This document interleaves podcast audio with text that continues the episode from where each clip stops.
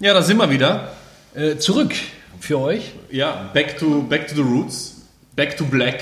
Back to Black, weil unser Mikro ist nämlich schwarz. Ja. Und wir haben uns überlegt, wir greifen es wieder an, weil ihr so fleißig wart, uns A, Feedback gegeben habt und sogar auch ein paar Downloads haben wir zusammen. Absolut. Ein paar Downloads haben wir auch Und gehabt. ich glaube, da stoßen wir einfach mal auf alle an, die downgeloadet haben. Aber sowas von. Mein Lieben, vielen Dank dafür. Auf euch und auf uns. Definitiv. Äh, Und wir haben natürlich das Feedback auch gleich verwurschtelt, Ja, kann man so sagen. kann man so sagen. Ja. Und haben uns wirklich ähm, ja, ein, ein Programm ausgedacht, das seines Zeichen. Wir haben hier Wochen, Wochen, Wochen verbracht in unserem Bunker, um uns äh, die nächsten Themen sozusagen zu überlegen äh, und uns Fragen zu überlegen. Und das bringt mich auch gleich zum nächsten Punkt. Stell die Frage, stell die Frage. Ja, Wir, ja. Wir, wir sind ja vorbereitet. Ja, jetzt. ihr, ihr, wir sind ja wirklich, wir sind vorbereitet. Tobi, wie war denn das? Als du das letzte Mal ins Wohnzimmer gekackt hast. Ups, ja, da war ich sprachlos. Äh, als Tristan mich genau das gefragt hat und ich habe nur gesagt, Tristan, sowas macht man nicht. Ja, nee. Aber woher hast du das gewusst, dass man sowas nicht macht, Tobi? Und genau da sind wir auch stehen geblieben. Ja. Ähm, irgendjemand hat uns anscheinend mal mitgegeben, dass das sich nicht gehört. Ja. Äh, weder bei sich zu Hause als auch vielleicht äh, bei guten Bekannten. Noch weniger dort wahrscheinlich. Wahrscheinlich Außer die haben so äh, äh, scary Sex-Praktiken. Es gibt gewisse Partys, wo das Ja. vielleicht auch ist. Also gesetzt im Fall, ihr kommt mal irgendwo hin und es ist ordentlich abgedeckt, dann kann man sich vielleicht, aber es ist ja auch jetzt gar nicht unser Thema. Wir gehen mal davon aus, die kommt irgendwo hin und es ist nicht abgedeckt und dann wissen wir irgendwie alle, das gehört sich nicht. Wie sich der geneigte Zuhörer denken kann, es geht um Ethik. Ja, genau. Ähm, und wir haben, wir haben uns da ein paar Gedanken gemacht, einfach, ähm, wir haben unsere Erziehung reflektiert eigentlich. Wenn wir eine genossen haben? Ja, schon, Ja, auf jeden. Fall. Jeder. Der Wirkungsgrad ist halt immer die Frage. ne? Wie viel ist am Ende des Tages davon hängen geblieben? Und ähm, ja, die Frage, die uns eigentlich dann irgendwie weitergetrieben hat, ist so, okay, was hat das eigentlich mit uns beruflich angestellt? Also wir wissen irgendwo, was nicht okay ist, was nicht gern gesehen wird. Ähm, das haben uns unsere Eltern beigebracht, das haben wir irgendwo in der Schule gelernt. Die Gesellschaft schreibt uns vielleicht auch irgendwas vor, was aber nirgendwo niedergeschrieben ist. Ähm, und in weiterer Folge natürlich äh, betrifft dann das auch dann nachher später in der Berufswelt. Absolut. Im Endeffekt übernimmt dort die, das Unternehmen ein bisschen so die Rolle der Eltern. Oder? Äh, also jetzt für deine. Ja, du, klar. Du hast eine, du hast eine Berufsethik. Also so Und- gesehen stimmt das sogar, weil man, man ist im Endeffekt die meiste Zeit des Tages im Unternehmen. Also eigentlich wohnt man dort. Ja. ne? Ähm, und äh, Kriegt Kost und Logis. kriegt Kost und am Ende des Tages gibt es ja auch am Monatsende vielleicht ein bisschen was aus Taschengeld. Ja. Genau, das Taschengeld, womit man dann eben sich ähm, die schmale Freizeit finanzieren kann. Richtig. Und ähm, das hat uns auch dahin gebracht, eben mal darüber nachzudenken, ähm, wie können wir in unserem ja, beruflichen Tun, in unserem Verhalten ähm, ja, gewisse Normen und Werte präsentieren und sind die vielleicht auch bei Kunden vorhanden? Ja. Was sind denn so typische Normen, die du jetzt sagen würdest? Also mir persönlich wird jetzt äh, mal relativ schnell Pünktlichkeit einfallen.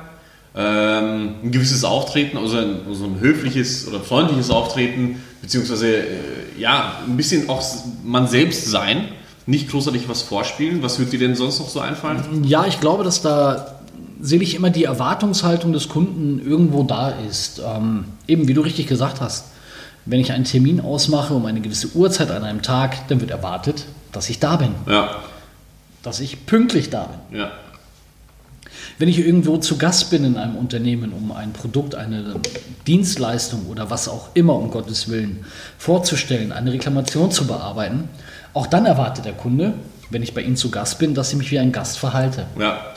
Ähm, Man, man, man hat aber auch hin und wieder dieses, dass man da rauskippt aus diesen, aus diesen Rollen, dass man sich auch, dass man sich selber auch reflektiert, dass, dass man Gast ist irgendwo.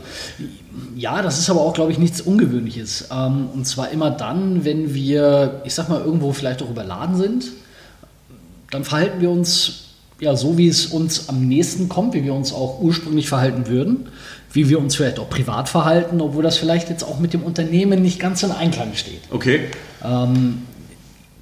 Ja, auch da gilt sicherlich, ähm, wenn mir sowas beim Kunden passiert, ich, er sich auf dem Schlips getreten fühlt, immer schön ja, versuchen auch das wahrzunehmen. Also auch dann in dieser Situation, wenn man merkt, okay, das könnte jetzt zu viel gewesen sein, Das kann man von einem Vertreter eines Unternehmens durchaus erwarten, dass er auch reflektieren kann während eines Gesprächs, okay, das hat jetzt vielleicht nicht so ganz gepasst. Ja. Dann aber auch die Stärke zu haben und zu sagen, okay, es tut mir leid, da bin ich jetzt zu weit gegangen. Ähm, was soll denn passieren? Ähm, derjenige gegenüber ist auch ein Mensch und vielleicht kann der das sogar am ehesten nachvollziehen. Ja. Äh, gilt der Spruch eigentlich, ehrlich wird am längsten im Vertrieb auch? Ich bin der festen Überzeugung, ja.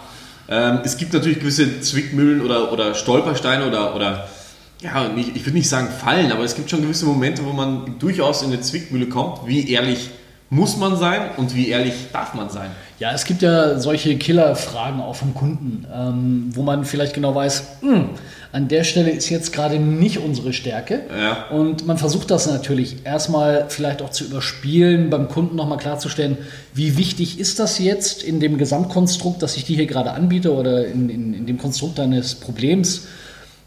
Und dann gilt es schon auch auszuloten, ähm, wenn das wirklich einer der, der, der Killerpunkte ist, die darüber entscheiden, ob der Kunde kauft oder nicht, dann bin ich deiner, auch deiner Meinung, dann ist Ehrlichkeit für eine langfristige Kundenbeziehung. Nachhaltig, ja. Auch nachhaltig betrachtet immer der richtige Weg, weil das, was ich vielleicht heute jetzt nicht gerade in diesem Moment verkauft habe, das kann ich vielleicht später noch tun. Absolut. Und ich, ich denke auch, dass die Kunden in den, in den Bereichen halt sich auch sowas merken. Ja?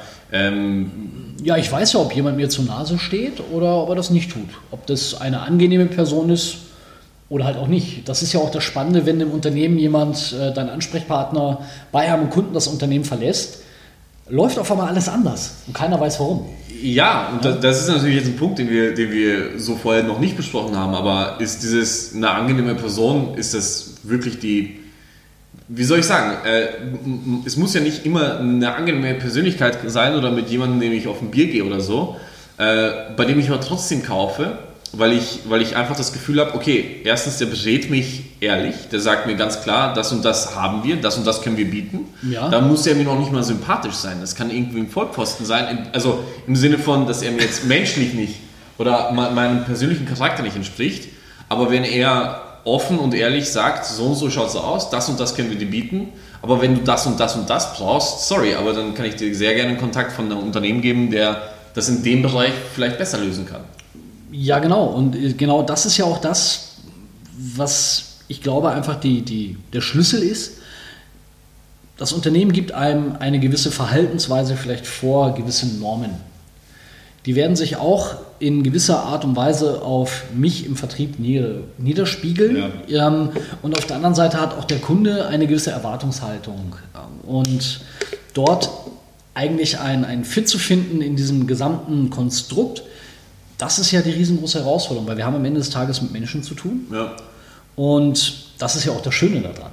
Ja. Ähm, das heißt, wenn ich von einem Kunden als kompetenter, ehrlicher Ansprechpartner wahrgenommen werde, ähm, dann habe ich vielleicht auch sehr, sehr gute Chancen, mit dem vielleicht auch etwas schlechteren Produkt einen Wettbewerb zu gewinnen. Denkst du, dass die, denkst du, dass die, dass so eine Ehrlichkeit, wenn wir jetzt bei diesem moralischen, äh, ethischen Punkt sind, äh, die man dem Kunden gegenüber zeigt, unter Umständen teilweise dem, wenn wir jetzt ein extrem vertriebsorientiertes Unternehmen haben und du mit Ehrlichkeit beim Kunden punkten willst, punktest du vielleicht nicht mit der Ehrlichkeit, die du beim Kunden gehabt hast, innerhalb des Unternehmens. Weißt du, was ich meine? Ja, dass absolut. Du, dass du, also dass du eine Art, ja, ja, dass du von, du, du bekommst ja im Endeffekt, du musst dich irgendwie in zwei ethischen Welten zurechthandeln. Ja, natürlich. Ich habe sogar eigentlich mehr. Ich habe eigentlich drei in Summe. Ich habe die des Unternehmens, ich habe die von mir selber und ich habe sogar noch die vom Kunden. Und auch ein Kunde wird vielleicht irgendwann mal sagen, bei euch ist dieses oder jenes immer so.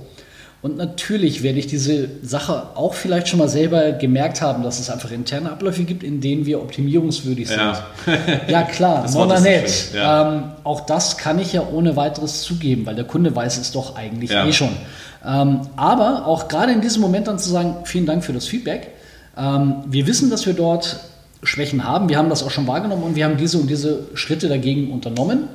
Ähm, und probier es doch einfach aus. Ähm, also da einen offenen Umgang zu haben, halte ich für alle Beteiligten wirklich für äußerst wichtig. Vor allem am Ende des Tages muss ich nachher mit meinem reinen Gewissen irgendwie ins Bett gehen Ja, und versuchen können, halbwegs vernünftig zu schlafen. ja, Und wenn ich irgendwie sowas habe wie so ein kleines Männchen, wo ich weiß, das rennt mir irgendwann in die Hacken, ja. Vielleicht nicht jetzt, aber Vielleicht in ein nicht paar jetzt, Monaten. aber in einer Woche, Ja. in zwei Monaten, in einem halben Jahr. Und dann geht die Bombe hoch. Ja. Ähm, dann stehe ich mit Aber meiner moralischen Vorstellung ganz alleine da, weil der Kunde ist nicht zufrieden und das Unternehmen muss meine Suppe ausbaden. Ähm, und das nützt eigentlich keinem was. Ja, absolut. Das, das, das, das, nützt wirklich keinem was. Ähm, was. Wir haben ja, wir wissen ja jetzt mittlerweile, dass wir einige Zuhörer haben für unseren Podcast.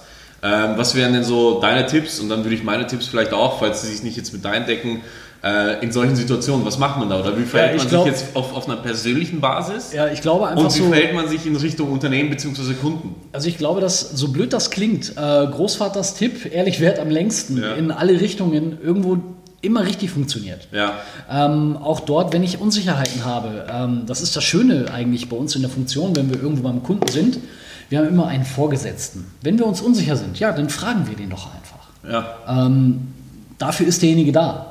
Der ist ja auch dafür da, als Mentor zu agieren, mir weiterzuhelfen vielleicht. Ähm, und wenn ich in so eine Zwickmühle komme, kann ich doch jederzeit auch den mit ins Boot holen, um mich dort rückzuversichern, so wie man früher auch vielleicht gelegentlich mal seine Eltern gefragt hat. ja. Du, was soll ich da jetzt tun? Ich habe das und das Problem.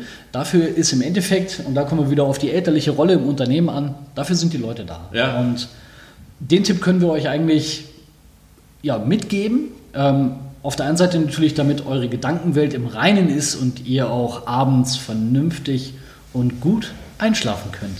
Ja, in Wirklichkeit wollte ich, kann, kann ich da nichts mehr großartig dazu sagen, weil genau das wäre auch so mein Ansatz bei der Geschichte gewesen.